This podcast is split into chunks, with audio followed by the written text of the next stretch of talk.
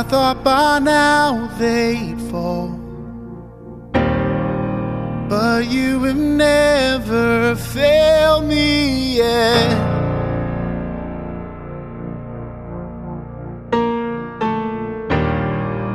Waiting for change to come,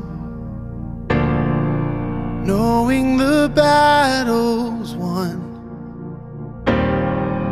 for you have never fail me yet.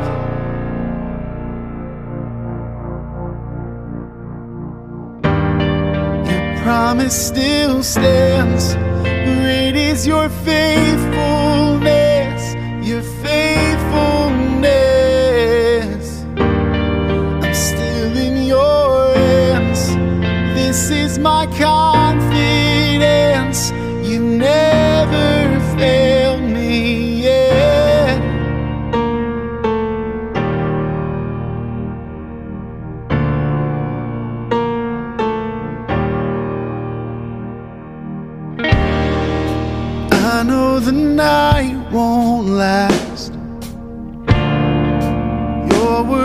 come to pass. My heart will sing your praise again.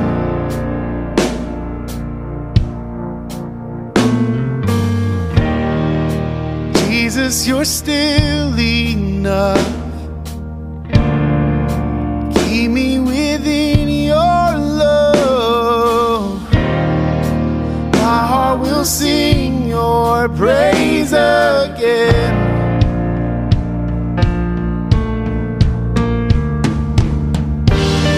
Your promise still stands.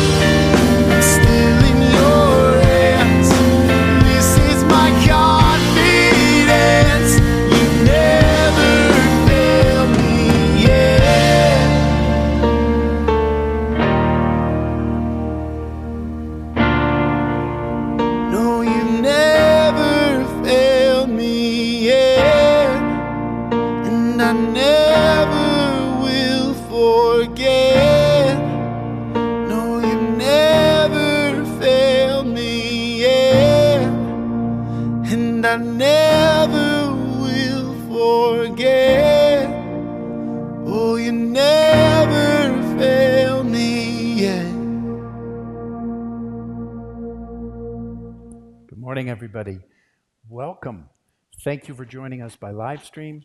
And for those of you that are participating in our service here, we appreciate you coming. Uh, just real quick, by way of note, I assume that you are aware as a Coloradoan, Coloradian, Coloradan. Coloradan, that our governor uh, did issue a new mandate on Friday. It went into effect on Friday, uh, Thursday night at midnight, and uh, that is regarding the wearing of masks. That in any public gathering, there needs we need to wear masks, and and so we're working through that. Uh, I don't want anybody who feels strongly about not wearing one to come and then we would have to say something about it or whatever and so it just it makes it difficult as people of faith and uh, church gathering and that kind of thing for us to have to deal with that that uh, situation. My encouragement would be if you have difficulty wearing a mask or do not want to wear a mask that you not return to public gathering and that we wait. And that way uh, it won't put us in a spot of having to ask people to put one on that don't want to, and then it keeps everybody else uh, that does desire to wear one, it keeps their conscience clear and uh, free from feeling like they might be in fear of contracting the virus. Um, I was going to say something else about that, but go ahead, honey. Well, good morning. I got my mask here. We'll put it back on after after we speak here. Um, a few announcements. We're together, by the way. We're husband and wife. So, for you that may not know that are just tuning in, the reason we're standing like this is because we because we've been together for almost 43 we years. We belong. We've been passing germs to one another for a long time. Hey, uh, so we want to remind you that we are out on Facebook. This should be streaming on Facebook right now, or you, uh, I don't know, maybe that's where you're watching it. Uh, please invite some folks to join you. Let them know we're here. Share the page, and uh, other folks can find out that Genesis is uh, live, and this message that we're carrying can get out to more people. We'd love to share that. This morning is Communion Sunday. Uh, go ahead and get your elements ready, whatever you would like to use uh, for the bread and the wine or the bread and the juice. And, and a little bit later, we will celebrate communion together. Um, guys Gathering this Thursday night. I'm so excited about this. Uh, twice a month on Thursday, we have this tremendous gathering via Zoom of guys, and uh, they're not all local. Some of them, you know, come from other states around the nation, and we're just we're so excited about the conversation that ensues, the things that we're talking about, the challenge uh, to be better guys. It is not a men's ministry. It is not a Bible study. It is a guys gathering. What we talk about, what we share is private and uh, just to that group. And um, I, I can say I've grown and I've been challenged to be a better man, a better husband, a better, better father, uh, and, and closer to the Father God as well because of these Zoom calls. So if you would like to join us, please let us know. You can go on the website and actually register and get the Zoom link, or you can just send us an email or a text and say, hey, send me that Zoom link because we don't broadcast it like over Facebook. So you need to ask for it. All right, great. We want to thank you all for your uh, continued giving and support. That is a tremendous blessing and help to us. And uh, if you aren't aware, you can give online through our website, or you can text to give at 720 730 8510. And of course, if you're coming live to service here, we have our offering basket in the back, and we appreciate your ongoing giving. And I would just like to take this moment also, uh, whether or not any of the St. John's folks are listening or not, we just want to thank St. John's. They have been so good to us. We've been um, meeting here at St. John's since last uh, uh, July. It's been a year. Uh, it's amazing. Yeah, Yeah, it's been a year. quickly. It's been a year. And these last through several months, through, well, they've been good to us the entire time, let me say, and been generous to us. But especially during this COVID time when there has been a downturn financially, uh, St. John's has blessed us quite generously, and we are very grateful. Uh, it has definitely made a big difference. So I want to give a shout out to St. John's and uh, our gratefulness to them and, uh, and to the, the council here at St. John's who decides, makes that decision. So, just before our worship leaders come and lead us in worship, Matt and Lisa, I want to mention to you the book that I am teaching from and bring it to your attention. We'll show you uh, some advertisements here um, on the screen as well. I am teaching from a book called A More Christ Like God by Brad Jersak. And last week's message and today's message are specifically taken from chapters 12 and 13. Here are just a few um, endorsements that Brad has received for this book. You'll see them on the screen right now. You, you, you might note that one of them is Eugene Peterson. Um, just recently passed away, but tremendous author, pastor. He, he's the author behind the message translation of the Bible. And then many other who's who of uh, Christian leaders here. So it's a, it's a tremendous book. Also, I am making available to you as a result of this series called Metanoia um, a document put out by uh, Stephen, and I'm looking, I can't quite read it from here. Is it up here? Stephen Morrison. Stephen Morrison, and my apologies. Stephen is a, a current author, writer, pastor, uh, theologian type, and he's uh, done an article called The Seven Theories of Atonement. We've made a copy of that. It's available to you. Let us know, write to us. Uh, let us know that you would like it. You can text us or email us during this message, and uh, we will get this document to you. To those that requested it last week, there was a, a correction needed, some formatting, where text uh, uh, parts of the article did, were not included. They got dropped out. And so um, I've already resent it out to a couple of you that I knew of, but uh, if you've had any issue with that, with the formatting of the article, um, or would just like to receive it again, we have a corrected copy that we're sending out today. I have one more thing this morning that's on my heart. Um, it doesn't go with your message, I don't think, but uh, it is just something. I was listening to Pastor Wes as he was preaching this morning from St. John's Lutheran, and a good message this morning. Uh, we maybe will send it out to you all. Uh, I mean, he always has good messages. This one just particularly struck me. And it was on Facebook, by the way, so you can go to our Facebook page. Yes, you can go to our Facebook. Same place you're watching You this. actually can go to your Facebook page. Mine. it. Yeah. Yep. mhm, right. And you can see Pastor Wes's message from this morning. Um, but he, he made a statement that reminded me of something that I've been pondering a lot lately, considering all of the divisiveness going on in our country over just about any issue you can name. Anything Yeah. somebody thinks, somebody else thinks the opposite, right? And I don't know which thinking you have of which thing, that's not the point. But as I've been pondering this the past weeks, because it is so disturbing to me, all this divisiveness, because, you know, divisiveness is not godly. Uh, the scripture, I have 15 Bible verses here talking about seeking and pursuing peace.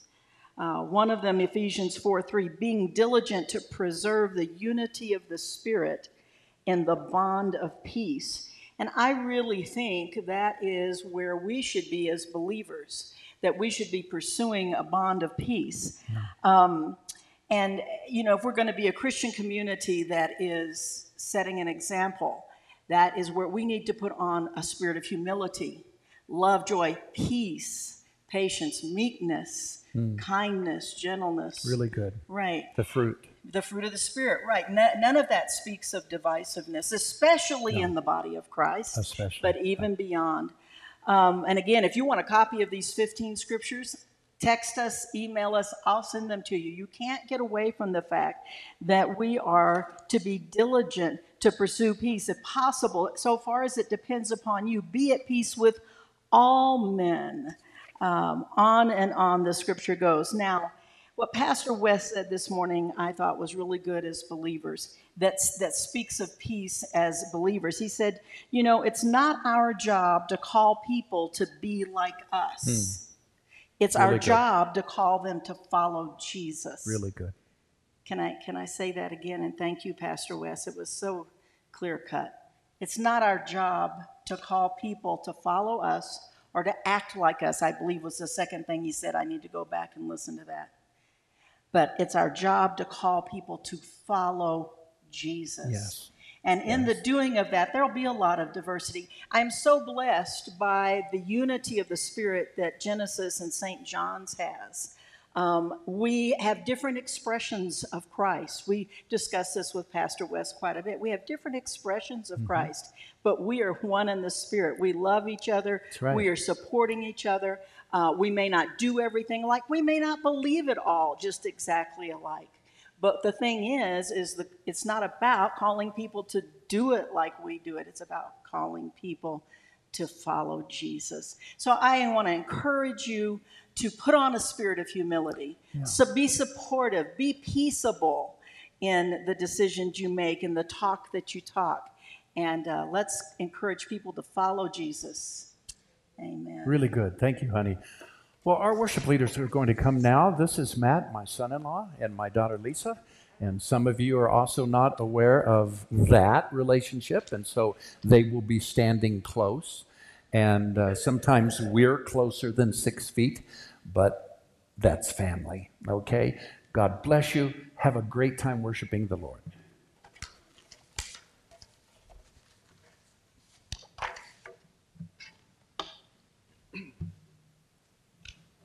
Good morning, everybody. Left my pick at the seat, so this wasn't going to work very well. We're so happy you're here with us. Uh, everybody, stand up and let's worship.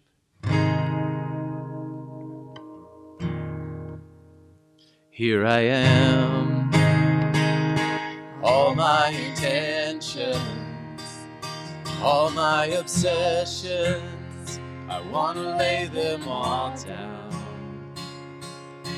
your hands. Only your love is vital. Though I'm not entitled, still you call me your child. God, you don't need me, but somehow you want me. Oh, how you love me. Somehow that frees me to order my hands off of my life in the way it should go. Oh, God, you don't need me. Somehow you want me. Oh, how you love me. Somehow that frees me to open my hands up and give you control. I give you control. I want to give you control.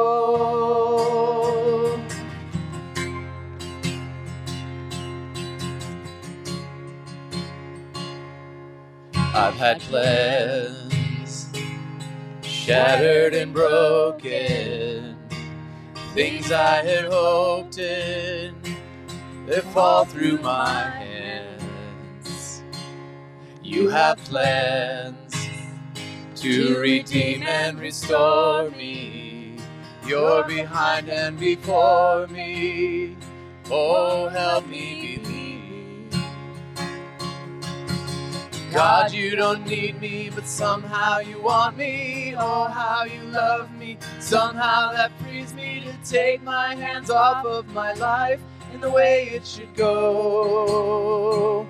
Oh, God, you don't need me, but somehow you want me. Oh, how you love me. Somehow that frees me to open my hands up and give you control.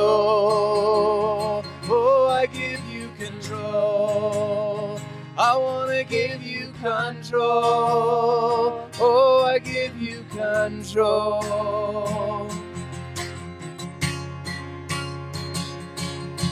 You want me, somehow you want me. The King of Heaven wants me. So this world has lost its grip on me. You want me, somehow you want me. The King of Heaven wants me. So this world has lost its grip on me. Oh God, you don't need me. Somehow you want me. Oh, how you love me. Somehow that frees me to take my hands off of my life in the way it should go. Oh God, you don't need me, but somehow you want me. Oh, how you love me. Somehow that frees me to open my hands up and give you control. Sing that again. God, you don't need me, but somehow you want me. Oh, how you love me. Somehow that frees me to take my hands off of my life in the way it should go. Oh, God, you don't need me. Somehow you want me. Oh, how you love me. Somehow that frees me to open my hands up and give you control. Oh, I give you control. I want to give you control. I want to give you control. Oh, I give you control.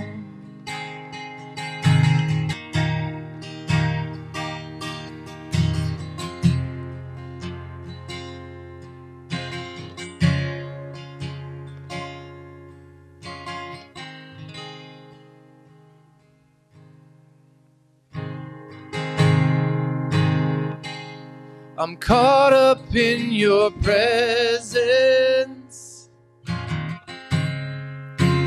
I just wanna sit here at your feet. I'm caught up in this holy moment, and I never wanna leave. Oh, I'm not here for blessings. Jesus, you don't owe me anything. And more than anything that you can do, I just want you.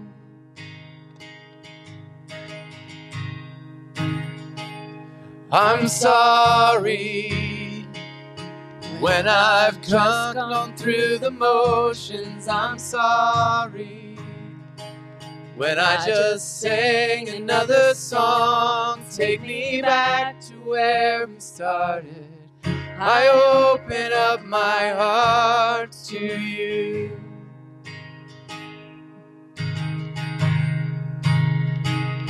I'm sorry when I've come with my agenda. I'm sorry when I forgot that you're enough. Take me back to where we started. I open up my heart to you. I'm caught up in your presence.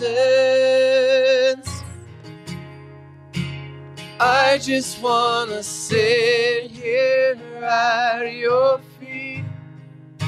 I'm caught up in this holy moment, and I never wanna leave.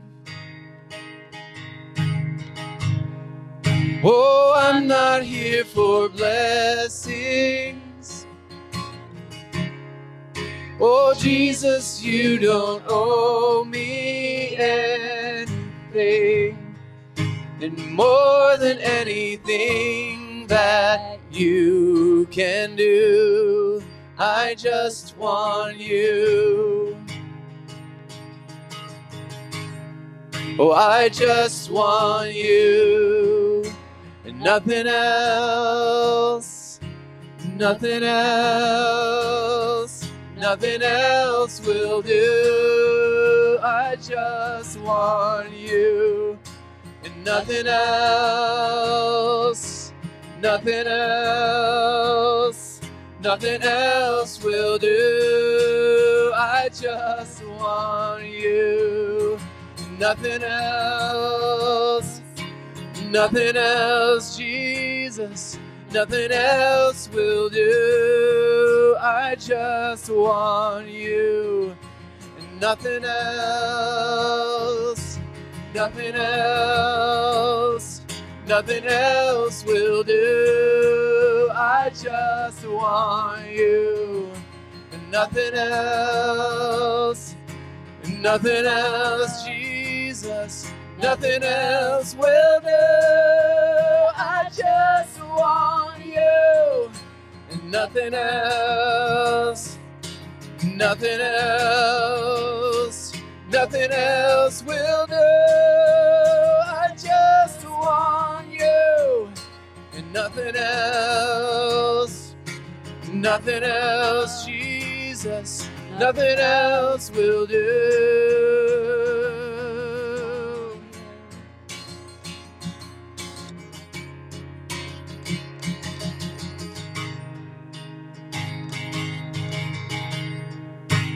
Caught up in your presence. I just want to sit here at your feet. I'm caught up in this holy moment. And I never want to leave. Oh, I'm not here for blessings. Jesus, you don't owe me anything more than anything that you can do. I just want you. I'm caught up in your presence. I just want to sit here at your feet. I'm caught up in this holy moment. I never want to leave. Father, we thank you for holy moments and we thank you for your presence. Whether we're aware of it or not, you're always there, Father, and we thank you for that. And we pray that we would never accept anything less than you, Father.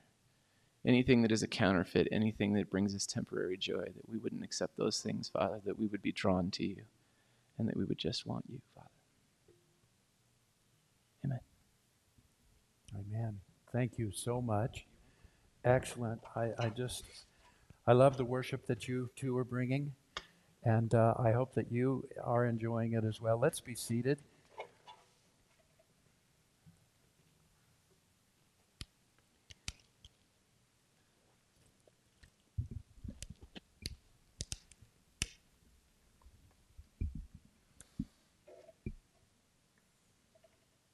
We are in a series called Metanoia. Today we're going to talk about victory and justice, but I've subtitled it God Kissed Humanity. God Kissed Humanity. We've been studying this word, metanoia, because it means, it's a Greek word that means repentance. And there's a complete absence in the Greek word of any of the religious hyped emotion, grief, sorrow, pleading, tears that's generally associated with the word to repent. Repent of your sin. It's a compound word that comes from two words. Number one, meaning together with, meta, and neo, the mind, together with the mind, or together in mind.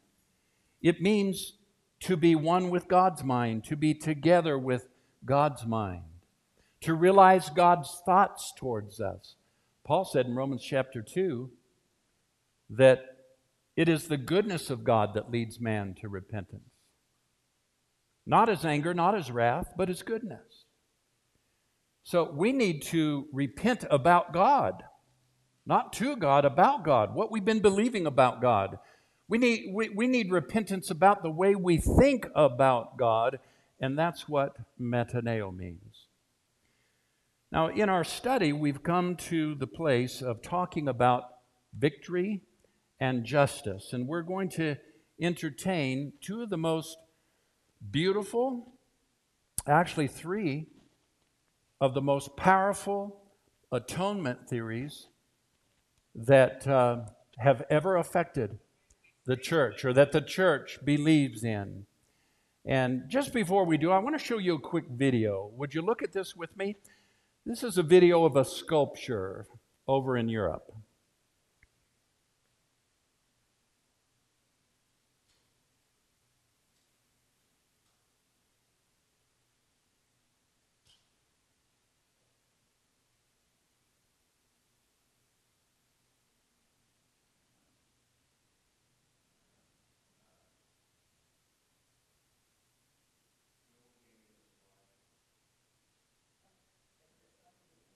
Now, the, the video's uh, on the desktop.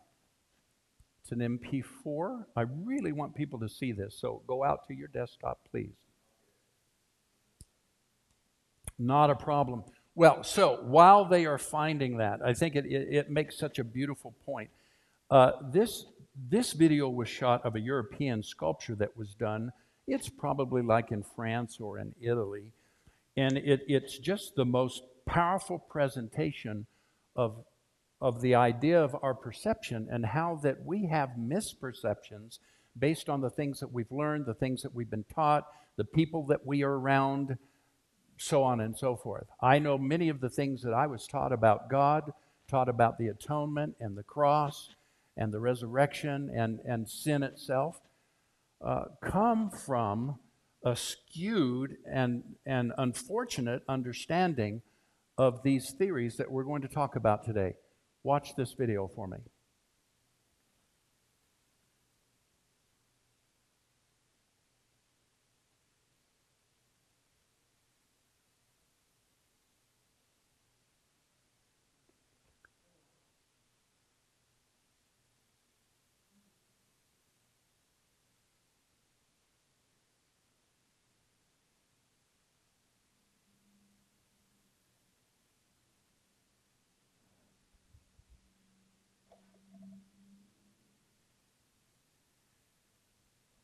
Now, isn't that just one of the most incredible things you've ever seen? I, I, I, just love that little clip. So, with that, then, and as a result of that, I want to ask you four questions and ask you to entertain these today. Number one, is it possible that our perspective of how Jesus saves us has been wrong? Second question, is it possible that the dominant view of Christ's atonement held by an overwhelming majority of Western evangelicals, has misled believers into developing or in developing their view of God. Question number three Is it possible that a skewed belief system predicted or, pre- excuse me, predicated on man made theories has kept us from fully enjoying intimacy with God and a rich walk of faith. Is that possible? Is it possible that our belief system has been skewed? Is it possible that what we believe about God and salvation and sin and these cardinal doctrines and very important theology, all in the Bible, is it possible that what we believe about those things is predicated upon man made theories and not the gospel? Not the words of Jesus, not the gospel of Paul. Is it possible? Well, is it possible that a, a, sculpture that begins, starts out looking like a giraffe, if you just Help me out, cameraman. You're going to have to follow me on some of this, aren't you? if you go over here and look at the exact same sculpture, sculpture, it hasn't been touched, hasn't been moved, hasn't been changed, it's the same. And there's an important teaching. The Word of God is the same. It hasn't changed since God delivered it through the holy prophets and men of old who were inspired, and it was breathed out by the Holy Spirit. But men, we've got our perspective messed up because of where we're standing. So, is it possible that if I move, is it possible that if I change my perspective, I might see something different in something age old and formally believed to be absolutely true, unchangeable, until I move, until I repent? And number four, question number four is it therefore an unfortunate reality that these beliefs have kept us from introducing more of our friends, more of our family members, more of our acquaintances to the life transforming relationship that they could have with Jesus and His church? I submit to you that these belief systems built on man made atonement theories are the reason why many people in society today people you know refuse to go to church and have reneged on their commitments of faith. You see, it's God's dream, in fact, the desire of the Trinity before earth's foundation and before man was created was to have intimacy and oneness with humanity. God said, Make man in our image. Jesus wrote, So that you might have fellowship with us. And our fellowship is with the Father and with the Son, Jesus Christ. And then he said in his priestly prayer in John chapter 17 that they may all be one, Father, just as you are in me and I am in you, may they also be in us. And watch this that the world might believe that you sent me. It's no accident that hundreds of thousands of people, millions of people in America, have rejected faith in Christ, have rejected the church, the modern church, modern evangelical church of today here in America because of the because of what they see in us. That actually isn't the scripture, isn't the gospel. Let's talk about two dominant atonement theories that drive these evangelical beliefs that we've had wrong. And again, I'm going to encourage you to please ask for the Seven Theories of Atonement by Stephen Morrison as a handout, all right? Text us, write to us, let us know that you want that document. It's a great companion document to what I'm teaching. Man made means of trying to understand the mystery of Christ's death never work. Replacing the actual gospel story of Christ's death with man made theories is why we're in the predicament that we are.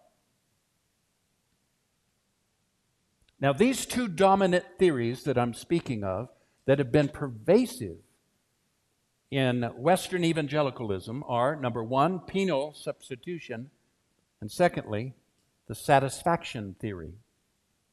Now, by far the most persuasive common theory in American evangelicalism is penal substitution. But let's first deal with the satisfaction theory. The satisfaction theory of atonement.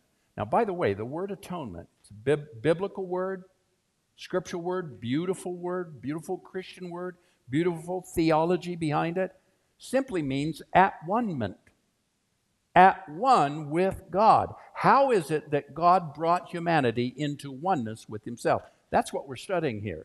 And boy, do we need to repent about the way we think about God and how He brought at one ment about. There's a theory called satisfaction theory that only came into being in the 1200s. So a thousand years of church history had passed and they never believed this prevalent atonement theory called satisfaction theory. It came in the 12th century from Anselm of Canterbury. He proposed it. In a nutshell, it goes this way Christ's death satisfies the justice of God. It deals with restitution, paying back a debt. It emphasizes the justice of God and claims that sin is an injustice and that those records got to be balanced out. It's like a spreadsheet or like an accounting ledger. Got to balance it out. You have done wrongly. You have sinned. And that has to be balanced out somehow. Anselm's satisfaction theory says essentially that Jesus Christ died in order to pay back the injustice of human sin and to satisfy the justice of God. In other words, our debt of sin had to be paid for. Our injustices have stolen from the justice of God. They've hurt God, they've made God mad, and now God has to be paid back. Does that sound familiar? I've learned that all my life. That's what I grew up with in Sunday school. That's what I was taught in Bible college. Furthermore, satisfaction theory then supposes, supposes, supposes that Jesus Christ pays God back by his death on the cross. That's what this theory purports and espouses. Now, there's a second theory akin to this that borrows from it, that once again is pervasive in the American culture and American church.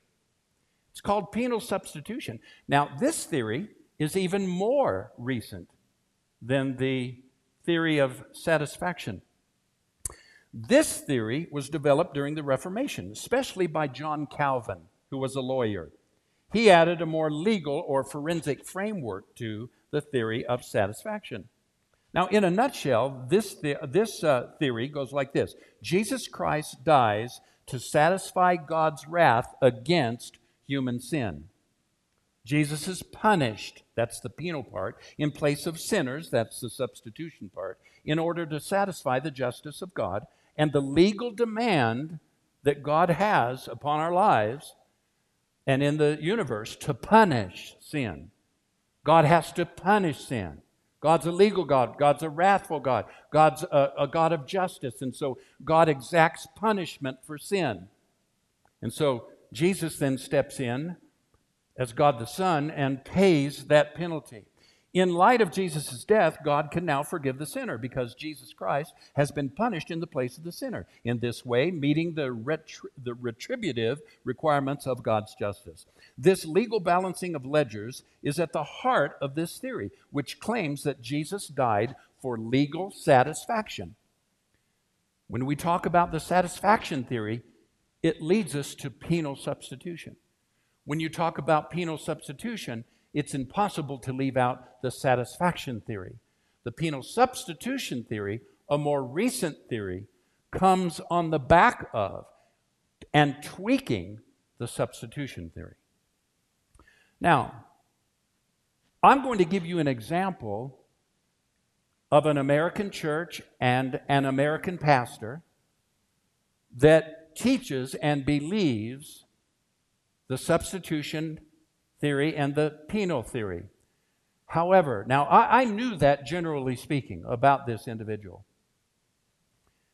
But I was aghast when just yesterday, while studying and finishing my notes, I ran across this video. Now, we're, we're not going to play the video for you. I don't, I don't desire to do that. I, I made a clip of it. I, I decided I'm not going to do that. In fact, I'm not even going to mention the brother's name. I, I have, I have no desire to run somebody down or to pit myself against or do a comparison. I love this brother. I have the highest respect for this brother and his church and the hundreds, probably hundreds of thousands, but many thousands of people that have come to Jesus Christ during uh, the decades of uh, ministry that this individual has done. However, when I heard him say this just one month ago in a public service in his church, it was recorded. When I heard him say it this way, I just, I had to sit back in my seat. I was aghast at the depth and the level to which substitution and penal substitution theories have gone in their retributive nature and what they assign to God. Listen to this, and I quote There's one thing that equals the love of God, And you must never forget this. And boy, he was preaching and he was emphatic. It's the wrath of God. It's the wrath of God, he said, repeating it. God loved Israel, but when Israel broke the law of God, read the discipline that he put them through. It will break your heart. End quote. Now, is that amazing or what? There is one thing that's equal to the love of God, and don't you dare forget it the wrath of God. Oh my goodness. Now, he offered no scriptural support for that because you can't find any scriptural support for that. Now, what you, what you have in penal substitution, which is a theory, you have a lot of support for that. John Calvin preached that, and he's the one behind penal substitution. But keep in mind, this is, this is a recent theory as the world turns. 1600s, John Calvin was a lawyer and, and, and brought to bear this teaching, this legal teaching of the atonement of Christ. Now, here's a much more sound mind commenting here. This is from Brian Zahnd, somebody who I appreciate very much. In fact, he wrote the book Sinners in the Hand Hands of a Loving God. Now, Jonathan Edwards was the one who preached the great sermon, Sinners in the Hand of an Angry God. Everybody who's ever been to Bible school or Bible college knows about that sermon. It is studied. It is studied and upheld, and it's in books as one of the finest sermons ever preached by anybody. And, and so, along with all the other curricula that are in the Bible college, colleges here in America, Jonathan Edwards' sermon about wrath and punishment is held up as the thing to believe, the thing to teach about God's nature.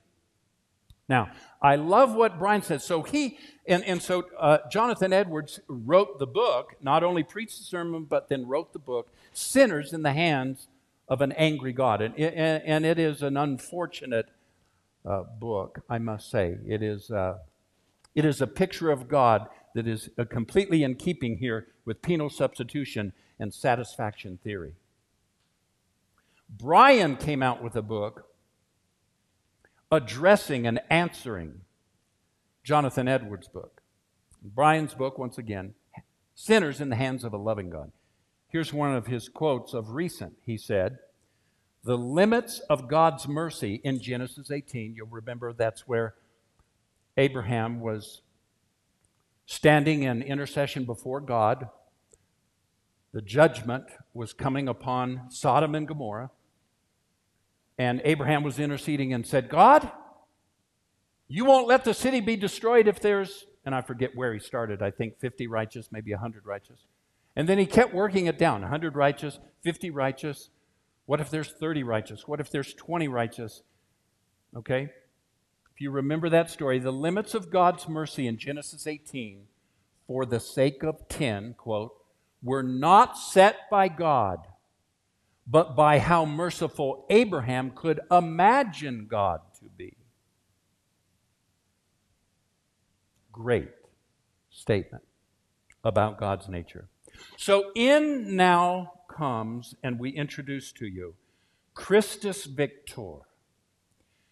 Christus Victor stands in sharp contrast to penal substitution, addressing it head on and saying, That is not our God. That is not, penal substitution is not a picture of our God. And while penal substitution is the most widely believed, widely held theory on atonement in the church today here in America, it's wrong. It was not believed by the patristic fathers, patristic fathers. It was not believed or taught for the first 1,000 years, over 1,000 years of the church of Jesus Christ.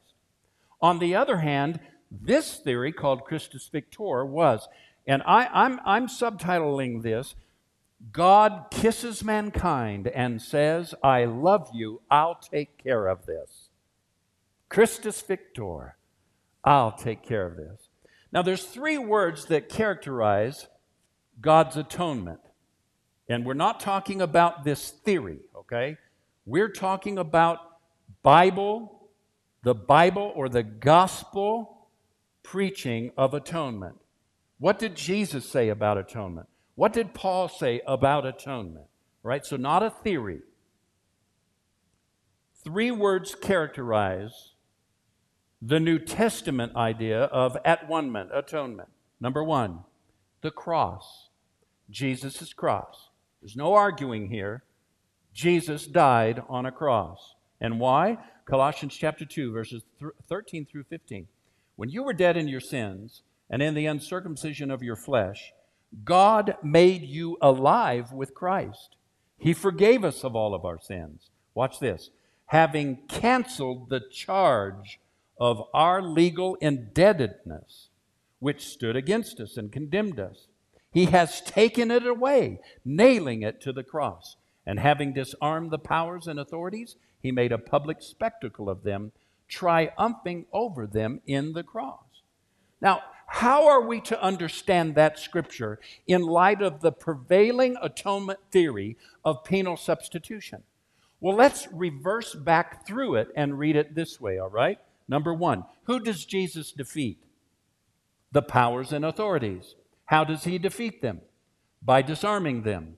What weapons did he take from them? The legal charges and debts held against them. How did he disarm them of these charges and debts? By canceling them. How did he cancel them? By forgiving all of our sins. The result? God made us alive together with Christ and raised us to sit with him. Now, this theory of atonement is more like the gospel. This is what Paul preached. This is what Jesus talked about when he talked about going to the cross. And notice how that it especially symbolizes forgiveness and defeating the enemy. It does not put an emphasis on sin. It doesn't even mention the wrath of God, the justice of God, that, that God is an angry God, that He's a legal God, He's requiring atonement, He's requiring payback, He's retributive, and so He requires a retributive response, a substitution. Doesn't even talk about that. And again, I want to underscore this is the gospel, and this is the atonement view that the patristic fathers had. Those who immediately followed Christ as apostles and taught and raised up a brand new church, and those who came after those men. So we're talking about, when we say patristic, patristic fathers, we're talking about the first 200 years primarily following the death of Christ. So this is this is very recent. Remember, that the substitution theory that we presented a little bit earlier, satisfaction, excuse me, satisfaction theory, dates to the 1200s. 1200 years later, after the gospel of Christ is preached, 1200 years after the death of the apostles, 1200 years after, well, a thousand years after the patristic fathers had written. Penal substitution came about in the 1600s, right, by Jonathan Edwards and John Calvin. All right? So, Christus Victor is the view of atonement that was preached by the patristic fathers and that the New Testament gospel of Jesus Christ leads us to and preaches. All right, now we talked about the cross. Here's the second word that you need to know that's included in our view of atonement resurrection. Right? It's without argument that Christ was raised from the dead. All the theories, and there are seven of them, all of the theories believe that. But here's what Paul said regarding the resurrection of Christ, 1 Corinthians chapter 15, verse 21 and 23. For since death came through a man, the resurrection of the dead comes also through a man. For as in Adam all die, as in Adam all die. How many die in Adam? How many die in Adam? Now, does that leave anybody out? Could we use the word humanity? Because of Adam, all humanity became subject to death, came, became subject to the force of sin. All right. As in Adam all die, watch this, so in Christ all will be made alive. I never learned that in Bible school. I didn't learn it in Sunday school. I wasn't taught it when I was being told about penal substitution and trained in, in the retributive nature of God. That being primarily the satisfaction theory, right? And penal substitution, both, actually. How about this one? Verse 24 of the same chapter, 1 Corinthians 15. Then the end will come when he hands over the kingdom to God the Father after he has destroyed all dominion, authority, and power. It sounds like forgiveness and victory. Sounds like God does something because he loves us, not because he's exacting a retributive justice based on a legal theory of who he is. The final word here, of the three that really speak of this great atonement and this great view, Christus Victor, is resurrection. Or excuse me, love. Love. 1 John chapter 3, verse 16. You know it. For God so loved the world, right? That he gave his own one and only Son, so that everyone who believes in him will not perish. God loved the world. He's not angry at the world. And so, what was God's plan for addressing the sin of the world? To love them by self giving. So, he gave his Son. This is not retributive justice. This is not an angry God getting ready. And what you don't know about that little quote that I gave you from the minister a few minutes ago that I read, where he said, There is one thing equal to the love of God, the wrath of God. What you don't know is, is that's a paragraph out of a 28 minute sermon where this preacher just absolutely rails on the sin of America and the judgment that God is going to mete out to sinners and to America for our sin. I simply submit to you that that is not God. That is not the God I know. That's not the Jesus I know. In fact, God looks like Jesus. He has always looked like Jesus. There's never been a time where God didn't look like Jesus. Now, we haven't always known that, but now we do. God looks like Jesus, not like penal substitution, not like the legal theory that John Calvin foisted upon the church back in the 1600s. Romans chapter 8. You know it well, you've heard it many times. I'm going to take verses 31 through 39 and edit them a little bit, not to change their meaning, but because it's a long passage and I'm going to bring you now verses put together so we can keep it a little bit shorter without changing the meaning. Here we go Romans chapter 8. He who did not spare his own son, but gave him up for all of us. It is God who justifies. Who then is the one who condemns? No one. Christ Jesus, who died, more than that, who was raised to life, is at the right hand of God and is also interceding for us. Who's going to separate us from this crazy love of Christ? Who's going to separate you from the magnificent love of Jesus? Nothing will be able to separate us from the love of God that is in Jesus Christ our Lord. You see, this is called the cross shaped love, the cruciform love of God. When I say cruciform, I'm talking about the self giving love of God. God's response to man's failure is not justice. It's not a legal system of repentance and having to go through a list of moral behavior change. That is not God's love. God's love says, I forgive you, I'm chasing you, I'm going to find you, I'm going to get in front of you, and I want you to know something. I offered myself as a ransom to rescue you from the condition that you were in. I don't hate you. I'm not mad at you.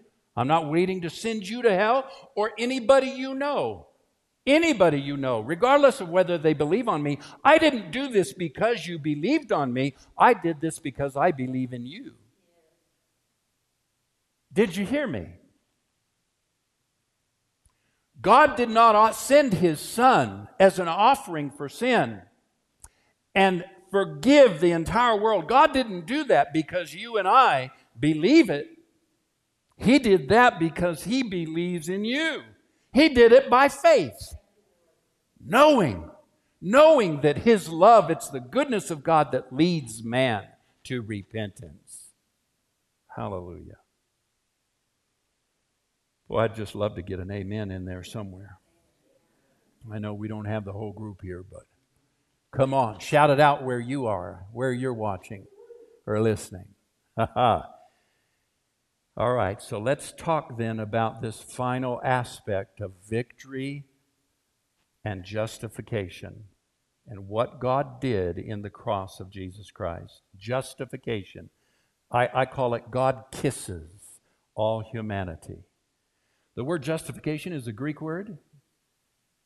It, it, it's spelled, or excuse me, it's pronounced diaknos or diakos. The biblical meaning of this word, diakios, is our standing before God. I know my wife laughs. She does this. I'll hear about it later after the sermon. You said that word about three or four different ways.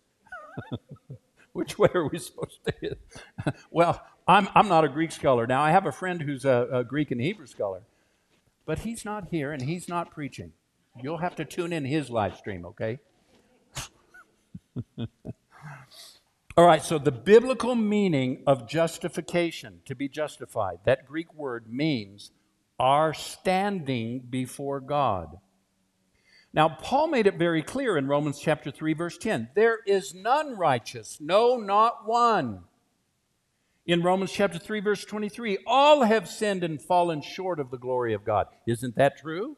Isn't that our status before God, before Christ? We're guilty. All have sinned. All come short of God's glory and God's purpose. But then God but then God kissed humanity. Then God sent Jesus. And here's what Paul says or writes in Romans chapter 3, verses 21 through 26. Long passage. We'll have it uh, for you over my shoulder here. Read with me. But now, apart from the law of righteousness of God, has been made known. Excuse me. But now, apart from the law, the righteousness of God has been made known, to which the law and the prophets testify. This righteousness is given through faith in Jesus Christ, or more correctly translated, through the faithfulness of Jesus Christ to all who believe. You see, it's not even your faithfulness. It's not your faithfulness to come to church. It's not your faithfulness to read the Bible. It's not your faithfulness to join the choir. It's not your faithfulness to live to a certain moral standard. It's not your faithfulness in any of those things that caused God to give you and make you righteous before Him. It is Jesus' faithfulness. It's what Jesus did for me when He died and hung on a cross and went into the grave and then was resurrected. Thank God it doesn't depend on me. Thank God right standing with God, with the Father, doesn't depend on me. It's based on what Jesus did. This righteousness is given through faith in Jesus Christ because of his faithfulness to all who believe. Watch this. There is no difference between Jew or Gentile. God doesn't care what race you are, what community you come from what your age group is, whether you're white, black, yellow, brown, or any color. He doesn't care what your socioeconomic status is. All right? Who you were born to, who your parents are. None of that matters. God cares about those things. But none of that makes any difference in terms of how He approached you and made available this tremendous righteousness of Christ. There is no difference between Jew or Gentile, for all have sinned and fall short of the glory of God, verse 24 and all are justified freely by his grace. All are, would you read it out loud with me? All are justified freely. Say it again. All are justified freely. How are we justified? By what? Oh, I thought I had to change things. I thought I had to repent of my sin. I thought I had to go through a system of feeling sorrow and unworthy and guilty and shameful until I got on my knees and cried out to God and just promised Him I was never going to do those things again. How many of you have gotten saved more than once? I mean, back when you used to, how many of you ran to the altar several times over the life of your, your journey of your faith walk? Right? Trying to get saved again, trying to tell God you're sorry, telling God you'll never do it again. And none of that is the Greek word for repent, metaneo. None of it. And none of it is required in the atonement of Jesus Christ. None of it demonstrates God's atonement. Verse 25 God presented Christ as a sacrifice of atonement through the shedding of his blood to be received by faith. He did this to demonstrate his righteousness. Why did he do it this way? Why did he send his son? Why does, he not de- why does it not depend upon you and your moral behavior? Why does it not require any do it yourself religion or actions from us? Because he did it to demonstrate his own righteousness. Because in his forbearance he had left the sins committed beforehand unpunished. He did it to demonstrate his righteousness at the present time, so as to be just and the one who justifies those who have faith in Jesus or the faithfulness of Jesus. Now, notice something here. I have had people tell me, now, you know, there's more than just the love of God, Jeff. There's the wrath of God. And, Jeff, what about the justice of God? God demands, God requires justice. He's a holy God. Now, wait a minute. Paul said God's justice is to do what he wants to do the way that he does it. And he thinks it's justice to just forgive you and me independent of our actions. He did it to demonstrate his righteousness, so as to be just and the one who justifies. God can choose to forgive you in the way he wants to. God justifies you because he's just. I've never heard that before. And all this time, it was right here in the Bible. All right, so we got a slide on this, Jeff. I want you to be sure it gets up here. Here we go. Ready? Rather than giving us over to wrath, God gives us over to Jesus.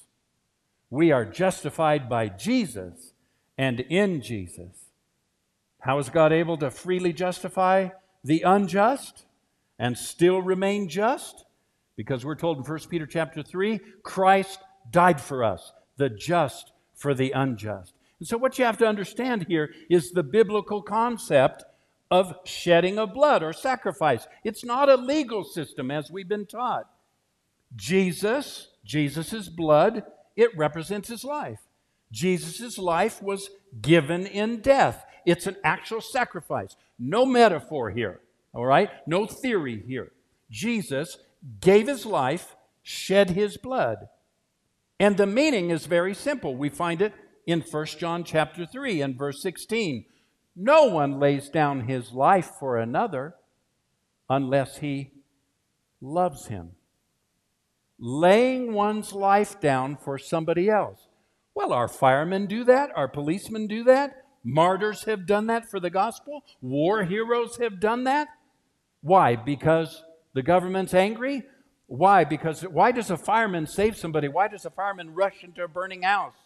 and sacrifice his life and pour out his oftentimes blood because he wants to rescue, because he loves, because he values human life, not because the human life inside that burning house has done everything right, not because they're worthy in and of themselves, because, you know, they've gone through this system of religious belief and faith and going to church and praying and all of that. A fireman does it just because he's just and he loves and he sacrifices his uh, life. That's why Jesus did it. Notice that this type of sacrifice has nothing to do with punishment. I'm talking about the biblical concept of laying your life down and shedding your blood, which is exactly what Jesus did. It has nothing to do with punishment, payment, retribution, or appeasement. In every case, whether it's a fireman, whether it's a martyr, whether it's a policeman, whether it's a war hero, or whether it's Jesus Christ, in every case, a life is given for the sake of another, not to satisfy somebody's wrath, not to placate their anger, but as a life giving, life saving sacrifice. How does Jesus save us? Very simple. He conquered death by death. He reigns by love. Christ's decisive victory over Satan, sin, and death is Christus Victor. Christ conquered death by dying. He reigns by love, not anger, not wrath, not punishment, not the threat of punishment, as this preacher on television was saying when he said, There is one, only one thing equal to the love of God the wrath of God. No, absolutely not. I deny that. I refuse that. There's five key words now as we uh, let's close. We're going to close with these five key words describing how Christ died. Number one, cruciform, which means that the entire Trinity gave themselves, poured out themselves on the cross. Number two, representation. Christ died not only for us, but he died as us. When Christ was hanging there on the cross, that was me on the cross. Number three, identification. He embraced and assumed every aspect of human nature, so that Paul said about him, his own son, God sent his own son in the likeness of sinful flesh and condemns sin in his flesh. Why did Jesus have to die? So that sin could be condemned in the flesh. Not because God was mad, not because God was looking for a legal, retributive answer or substitution. Christ did not pay for your sin. Christ did not endure the wrath of God because of your sin. He did not. He gave himself in love in the same way that a policeman, a fireman, a war hero does. Just because of justice, just because of love, they pour out their blood. Number four, substitution. Keep in mind John, John Calvin here. Christ's substitution is the incomprehensible vengeance Here's what John Calvin said Christ's substitution is the quote, incomprehensible, incomprehensible vengeance which he suffered at the hand of God. Dear ones, that does violence to the Trinitarian doctrine and theology that we find in our Bible. It severs the Godhead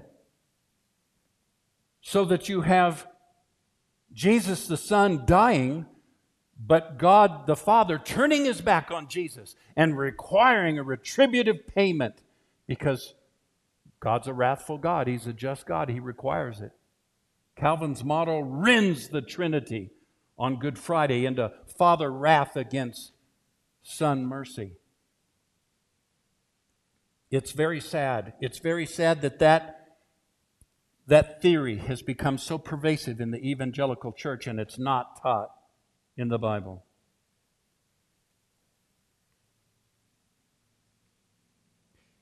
This has become my life verse. I'm going to share it with you now, and we're going to move on to communion. This has become my life's verse. So speaks to this issue of God's love. 2 Corinthians chapter 5 verse 19 we'll have it on the screen. In Christ God was reconciling the world to himself. In Christ, God was reconciling not just church attenders, not just good Christians that pray.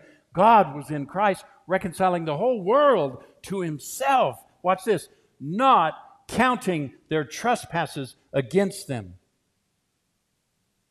We can retain a biblical form of substitution if we ask ourselves simply one question did Jesus do for us what we couldn't do for ourselves? Yes. But here's where we draw the line, okay? If we're going to use that word, substitution, in referring to what Christ did and how he died for us, Substitution must never be divorced from identification. And substitution must never lapse into appeasement of God's wrath.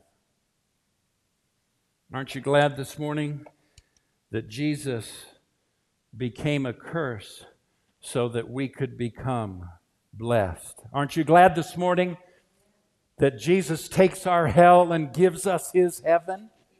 Come on, church. Aren't you glad this morning that he participates in human nature so that we can participate in his divine nature? Aren't you glad this morning that Christ participated as us and in him he took us in our brokenness and he sacrificed his own life, spilt his own blood, that you and I might be born again and become one with our Heavenly Father and Jesus Christ. Brad Jersak, again, who wrote the great book, A More Christ Like God, whose book I've been teaching from, said, and I quote and we finish He calls it the unwrathing, the unwrathing of God. Listen, quote, yes, every human being on the planet was destined for wrath. Wrath, not as the vengeance of an angry God, but as the process of perishing under the curse and decay of sin. And what did God do? He unwrathed us. He freed us from sin's slavery and he unwrapped us from death. How? By wrathing Jesus in our place? No. By becoming one of us, and as Jesus overcoming wrath in his mercy. God didn't pour out on Jesus wrath. That is not God. And that would divide the Trinity. God was there dying on the cross in cruciform love for the entire world, not counting their sins against them. So, as you grab your communion elements now, please go ahead. Get your communion elements, prepare them. We're going to receive communion now. And everybody here in the facility, if you would, we have communion, a self contained communion cup and bread for you. You peel back the layer on top with my thumbs. You peel back the little layer on top to expose the bread. And then you peel it back a second time to get to the juice. Would all of you like to come? And where you are right now, if you would, get your cup Get your bread and let's take communion together. Everybody, go ahead and come and take one of the cups.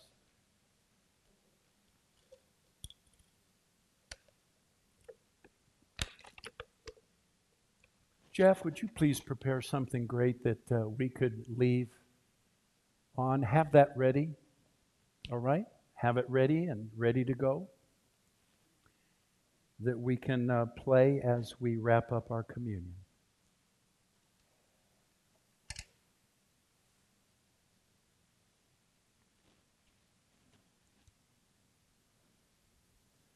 The body and the blood, Jesus gave it not to appease a wrathful God, but in cruciform love to offer the sacrifice that would rescue us and reconcile us. Say it. Rescue us, reconcile us. What did Christ do? He rescued us and he reconciled us. So as we take the bread, we are rescued. Let's drink, uh, eat.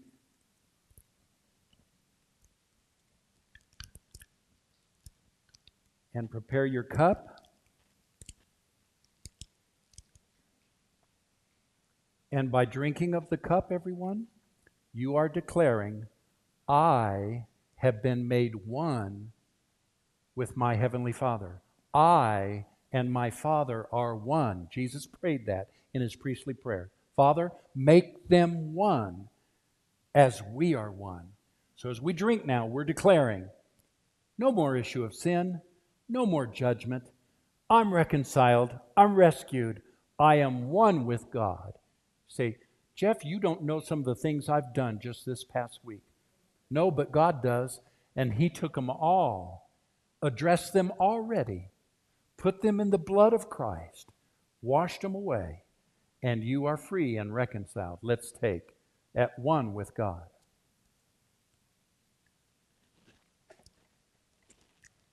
Go ahead, Jeff. My dear brothers and sisters, until we see you next week, God bless you. Have a great week. We love you. Thank you for being here, those of you that attended in person. And uh, please write to us for this document that we, we've offered you about the seven atonement theories. Let's go.